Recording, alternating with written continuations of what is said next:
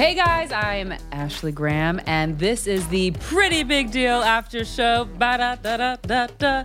I want to introduce the people at this table with me. First and foremost is my amazing assistant, Darcel, or as I like to call her, Darcy Linda.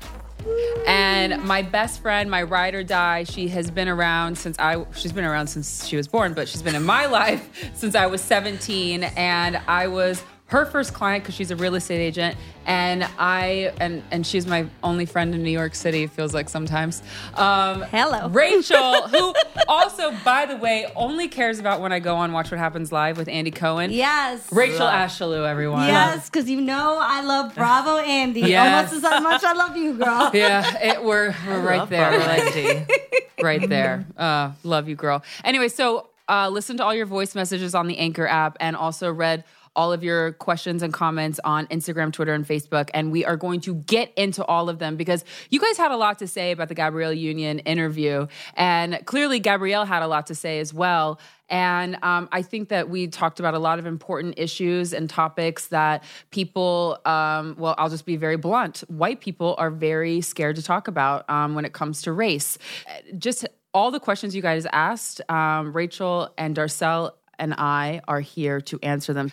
I also wanted to let you guys know that this week and all the future weeks, we're going to be giving away three copies of my book, A New Model, for all those who write me on or who leave me a voice message on the Anchor app. So make sure to be sending those messages because we like hearing your voice. And remember, you can also submit all of your voice messages on Anchor every single week. And then we might even get to hear your voice in the after show. Wouldn't that be fun? Always. We want to hear your voice At all- Darcel. um, so we're gonna get into all of your questions at Pretty Big Deal, and I'm really excited for this after show, and I think you guys should get really excited too because we're diving deep. all right, let's listen. You guys ready to listen to some of these Let's anchor do. Yeah. voice messages? All right.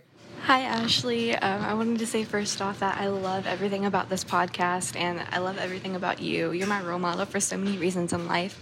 Um, I guess my question is how do you start the journey of self acceptance? Um, I really want to start, you know, just embracing who I am and loving myself as a person. I'm so tired of all of the self hatred and the self-deprecating thoughts that go in my head that are in my head and it's so draining so just how do you start to eliminate those and start to slowly accept yourself and love yourself um, i guess just some advice on that um, i love you so much and you're one of the best human beings on the planet and i can't wait for next week's podcast Oh, Marley, so you're so sweet. cute. I have to say, Marley, everybody's journey is so different to acceptance. And it's really about fi- your journey of finding your self worth. And it sounds like maybe you don't know how worthy you are of anything that you want. And um, something that really changed for me in my life was uh, yes, affirmations. And I talk about them all the time because your words have power. And whatever you decide to say about yourself or about your future, um, that will happen. You are you are the um, the the creator of your future. And um, and I have to say, write it down. I wrote down my affirmations. I even wrote some of this stuff down on my mirror and I would see it every morning when I woke up. And you know, it's it's sometimes the hardest time in the morning when you have to face yourself yet again and there's something you don't like when you look in the mirror. And and you're not alone, which is also something to remind yourself every day is there's other women that are struggling and going through something just like you. I mean, I feel like we're all flawed, and what people don't see is that there's so much beauty in our flaws. Right. And I think there's been so many moments of growing up and just trying to find my way through life that the most important thing for me was having a close group of people or people who mm-hmm. always rooted for me. Yes. People who uh, Root, because yeah. you're gonna have bad days. For sure. There's gonna be days that you hate your body. There's gonna be days that you hate yourself. There's gonna be days that you make mistakes that you feel like you can't come back from. But having people around you that know that that make you feel loved no matter what. Mm-hmm. And then another thing that somebody once told me, which sounded so corny and my ego couldn't handle doing it, and I finally did it, was writing forgiveness letters to myself Huge. and love letters to myself because I put my I've body through so much with diets and and just picking myself apart heard that. and writing love letters to myself and really turning that around and realizing, you know what? I'm cute if I'm an eight. I'm cute if I'm a Say four. it. I'm Say cute it. if my hair is pulled back. Well, Right. you know, sometimes. She's still working on that oh, one. We were in Greece and I finally got her to pull her hair back and she's like, I don't feel Another love comfortable. letter. Chubby love cheeks, letter. I love you. Oh. Chubby cheeks, I love you. that was that love letter. Hi, Ashley. My name is Nicolette, and my question for you is What is your advice towards women who are leaving a toxic relationship feeling very negative about themselves? And how can women prevent from bringing that emotion into a new relationship that is definitely not a toxic one and is very healthy? Ooh, I got so much to say. Yeah, so much and to in my say. book, his name is Carlos. Oh, Carlos. well, so, you know, Rachel lived this through and through with me oh, because Carlos was there. I mean, Carlos came into my life when I was about 20 years old. I was 20. No, maybe 19. I think I was 19. 19, yeah. yeah. And um, he was a um, uh, functioning alcoholic. He also hated who he was. He um, physically, mentally, and um, uh, verbally abused me. And I couldn't see through any of that. Um, I couldn't see through the fact that I was actually worth more than what this man had provided for me because um because I, I first of all I hadn't really dated. I think that like I was more so like sleeping around and like had boyfriends for like 3 months at a time. And then like poof they would disappear. And Rachel was like those weren't your boyfriends. Those were just You're a like, guy you you were hooking up with. People still do that, our age. Yeah. And I'm like, that's my boyfriend. What? no, it's not your boyfriend. um, but we were together for two years, and the first whole year uh, it was torturous, and then the second year I told all my friends that I had broke up with him, and um, I still saw him all the time. And when we finally broke up, I went to Rachel's house bawling and I was like, I was seeing him for the last year and I was lying secrets. to you because I was so ashamed of the person that I had become in the relationship with Yeah. him that uh, it wasn't even about weight. It wasn't even about how I felt when I looked in the mirror. It was about the fact that I let this man take ownership of who I was and my actions for myself, for my business, for my friendships. Like I couldn't even share the fact that I was still like hung up on him to my friends because this was just so embarrassing. And I think that what happened then was I carried that burden into my next relationship. And I fe- felt like I am allowing what Carlos did to me, um, where he put so much power in me and I allowed him to get to give me all of or I allowed him to put that power in me and to have this stronghold over me um, that I had to be celibate for a year. And I was like, I ain't giving it up to nobody because I got to figure out what it's like to not have sex, to not have a man in my life, and to not have to bring all that baggage into my next relationship. And regardless, I still brought a little bit of baggage. I was, you know, you you're still like a little gun shy because it's like. uh, Oh, uh, are you going to treat me like that? Or wow, you're so different. Like I didn't know men were actually men actually talked so nicely to women when they were a little tipsy. You know, because so much shit had happened in my life. So I just have to remind you, Nicolette, or whoever you're talking about, whether it's a friend or not, you're worth way more than what this person put you through. And you, first of all, congratulations for getting out of the relationship. Yes. Delete his number, delete all of the text Yes. messages. Um, unfollow him on everything that you can. Do not go stalk him, even though you want to, even though sometimes I still go look up Carlos on Facebook and he's not doing jack shit with his life. Do not go Bye. back. But don't go back. But don't don't go back because here's the thing: when you get into these relationships, part of why they're able to wear you down so much is because you've been completely isolated. Yeah. So everything that they put on you and told you that you are, you started to believe that. Right. And take time to heal from that because you want to divorce these habits because anything you do for too long becomes a habit. Mm-hmm. You want to divorce that before you bring that into your next relationship. And the next thing is ride or die. This is my ride or die right here. And at the end of the day, I've been in so many relationships that were not healthy and I had people to hold me down. I didn't isolate myself after the fact. I didn't stay cooped up. I had people to really build me back up and help me through the healing process. So support's really important. And mm-hmm. in your next relationship, ask yourself, is he my drug or is he my medicine? Because people can build oh, you up. People could build you up or they could take you somewhere that you do not want to be and rob you of everything. So don't let somebody Drug take or No. Yes, is he adding or dropping taking away? knowledge. This one, love Because it. that's important. Is he building you up or taking you down? So I love remember that. that.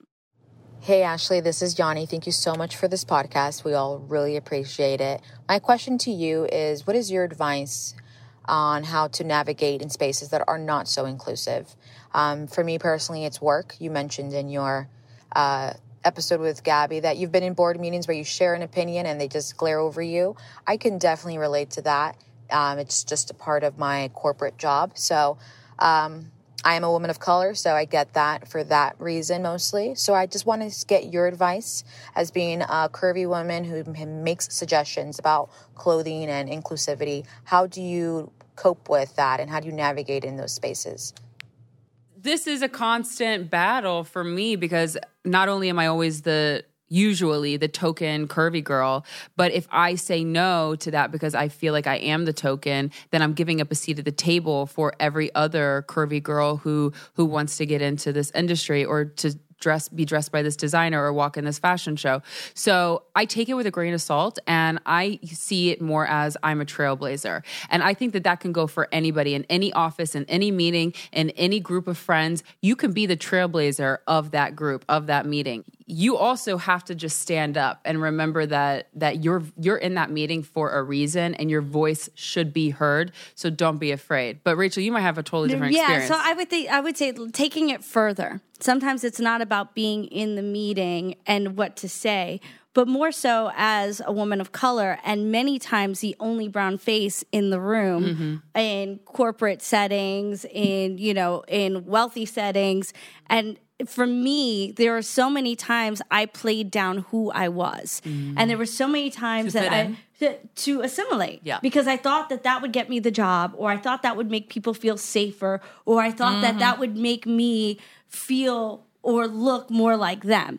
And, or I thought sometimes really it would just help people forget that I was black.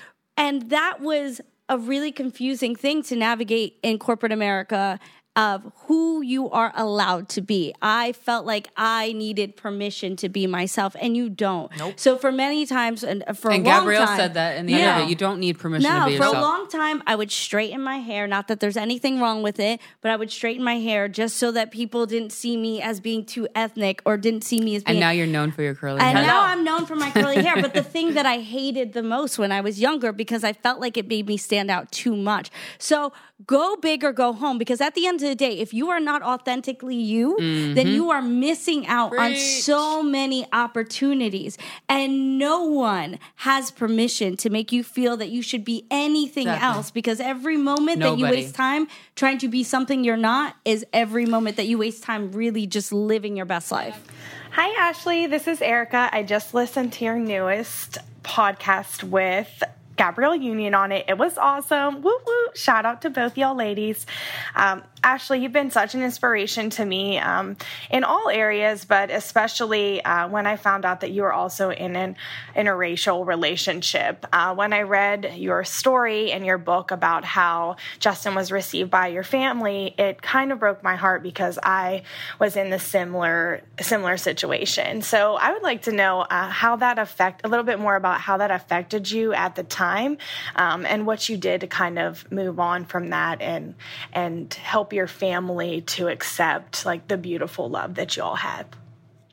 So, first of all, bringing home Justin um, wasn't, first of all, he wasn't the first black guy that I brought home. And so my mom and dad knew the drill. They were like, oh, okay, so she likes black guys. And not that I ever thought that my mom and dad had an issue with it, but I just didn't know what their stance was on it because they never brought it up to me. So, But that was um, a thought.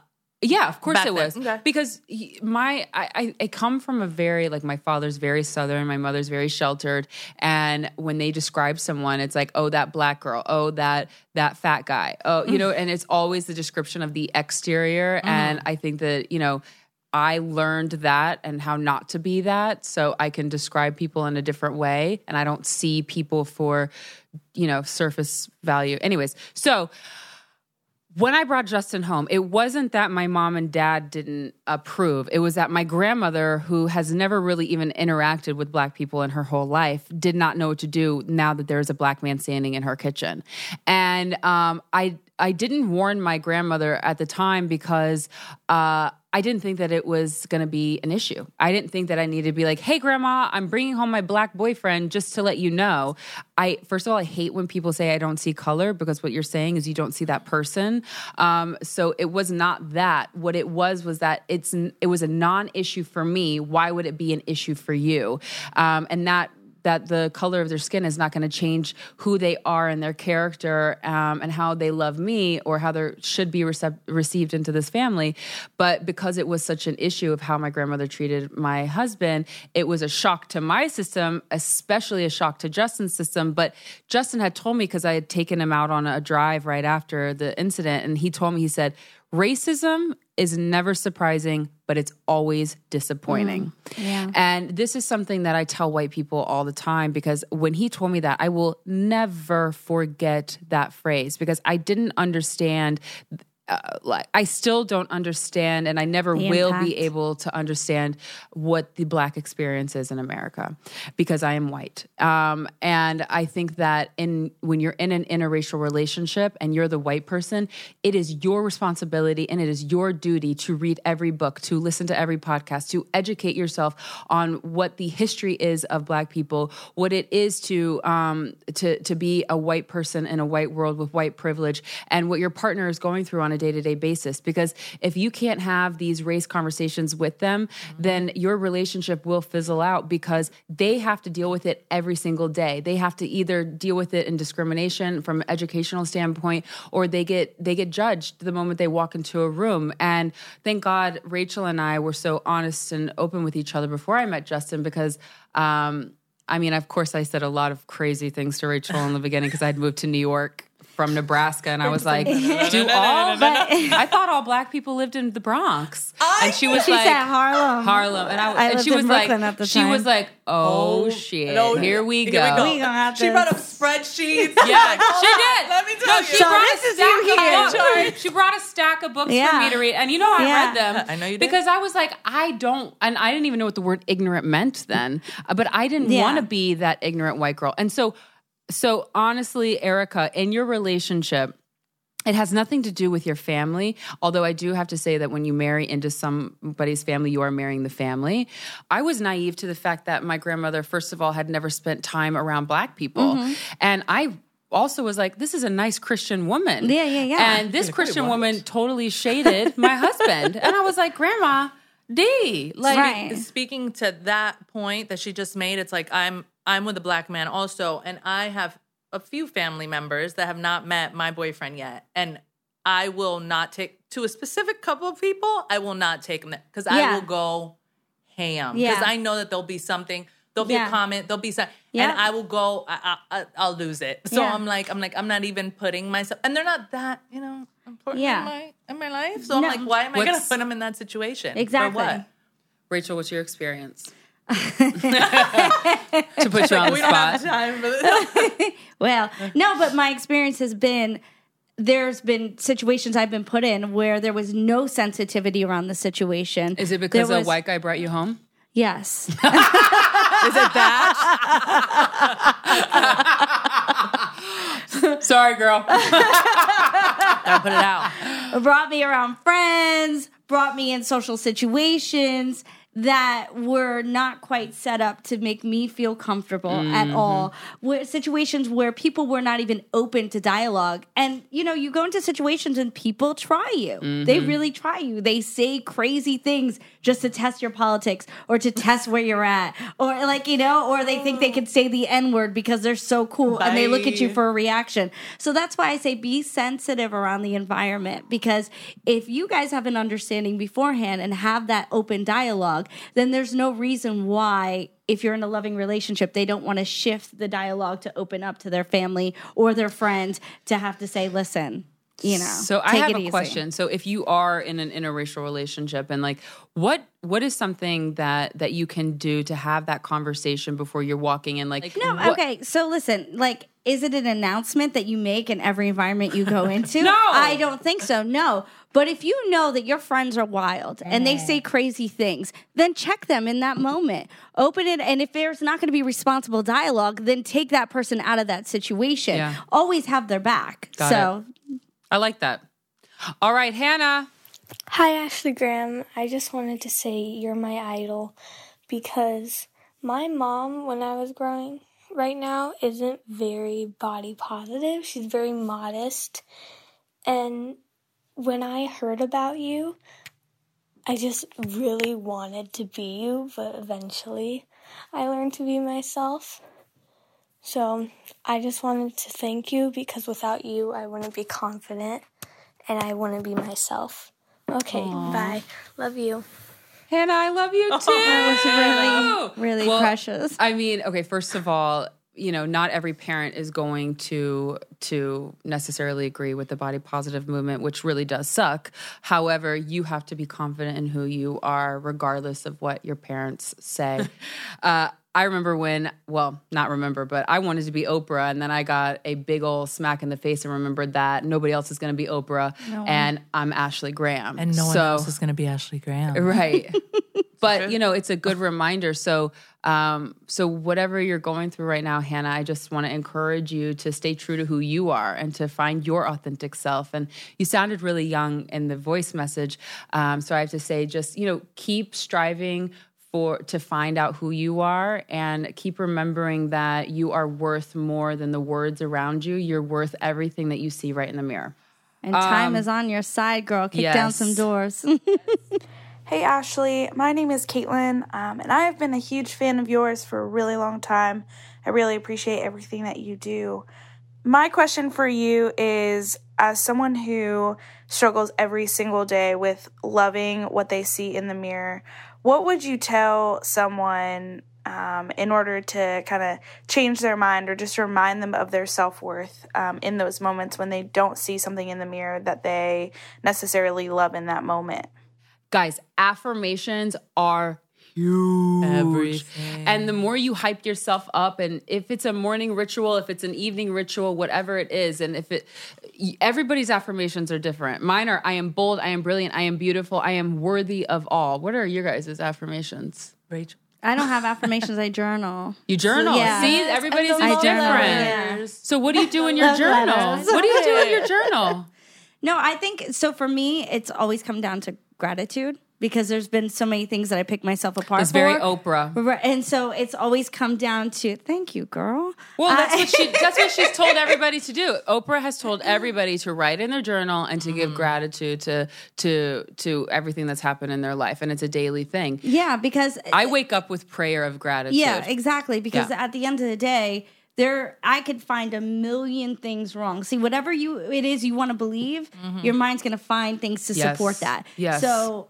for me, I have to remind myself that every day is new and special and different and has so many possibilities for Mm-hmm. me and how much I've had getting here thus Right. far, you know? Right. Hi, Ashley. My name is Shalise, and I wanted to say I'm so excited that you have a podcast now. This is awesome. And especially on Anchor, of all places. It's where I host my podcast. So I'm so, so excited that you're here. Welcome. Um, my question is What was it that made you decide to go full force into uh, what you were doing before your name really broke and and you became the biggest thing in the world. Um, what was it that really kind of pushed you to say, you know what, that's it. I'm going to go full force. I'm going to give it everything. This is my life, and really make things happen for yourself. What was what was your last straw? Well, what was my last straw and what made me go full force? You know, in every year of my career, there has been a kind of groundbreaking experience that I've had, and whether it's um, being on a cover or um, designing designing a, a clothing collection or um, uh, giving a speech like my TED talk, um, starting a company, um, starting this podcast, I have seen little pockets of opportunity and I have ran through them.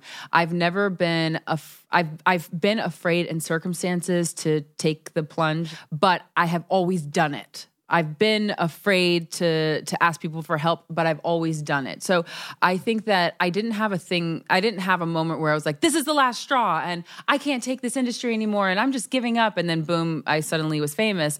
It was really about creating every single year something that people would not only remember me by, but that would take me seriously.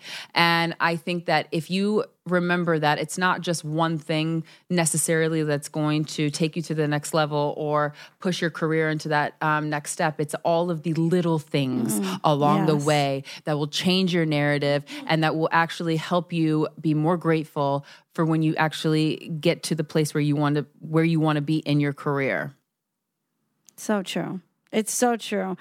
I mean, even having watched your journey, everyone thinks like Ashley just made it one day. Ashley just popped off. That's like they think about a lot of it's, people. Yeah, and it's so crazy because even when I met her at that point, she was working constantly and people had constant good reports about you, how your disposition and how hard you worked and how many shots they could get out of you. And you were you were popping up everywhere. So I think people think that one day you just explode. So consistency has a lot to do with things uh, for those big mm-hmm. incremental changes to happen. Mm-hmm. And mm-hmm. a lot of people don't see that. And then yeah. I think also when you get to that point where you're a little more like self assured, and you're just like, I'm going for everything yes. that I no can. limitations. You know that that saying, "Scared money don't make no money." Hey! Like scared moves get you nowhere in life. So that moment that you just shed everything and say, "You know what?" I like that. No, that like I'm not going to be held back by what people think I should be doing mm-hmm. or how I should be doing yeah, this. No, it's true. No, I'm going Gotta for go it for it. Um, all right. So I just want to say thank you to all of you for chiming into the Anchor app. I love your feedback. I want more feedback. We have so many more important conversations to come. And make sure you subscribe to Pretty Big Deal. Just hit that little subscribe button on anywhere you can find podcasts Apple Podcasts, Spotify, Google, and Anchor app. And remember, when you hit the subscribe button, you automatically get the next episode. Um, thank you so much for joining us, Rachel Darcel. Thank you, thank you, so much for coming on. This was so special. My best friend in the whole wide world. Oh my, God, that's my best friend. Uh-huh. And thank you to all of you for listening and chiming in because your voice also matters, and we want to talk about important issues. So remember, you're bold, you are brilliant, you are beautiful, you are worthy of all. Love you guys.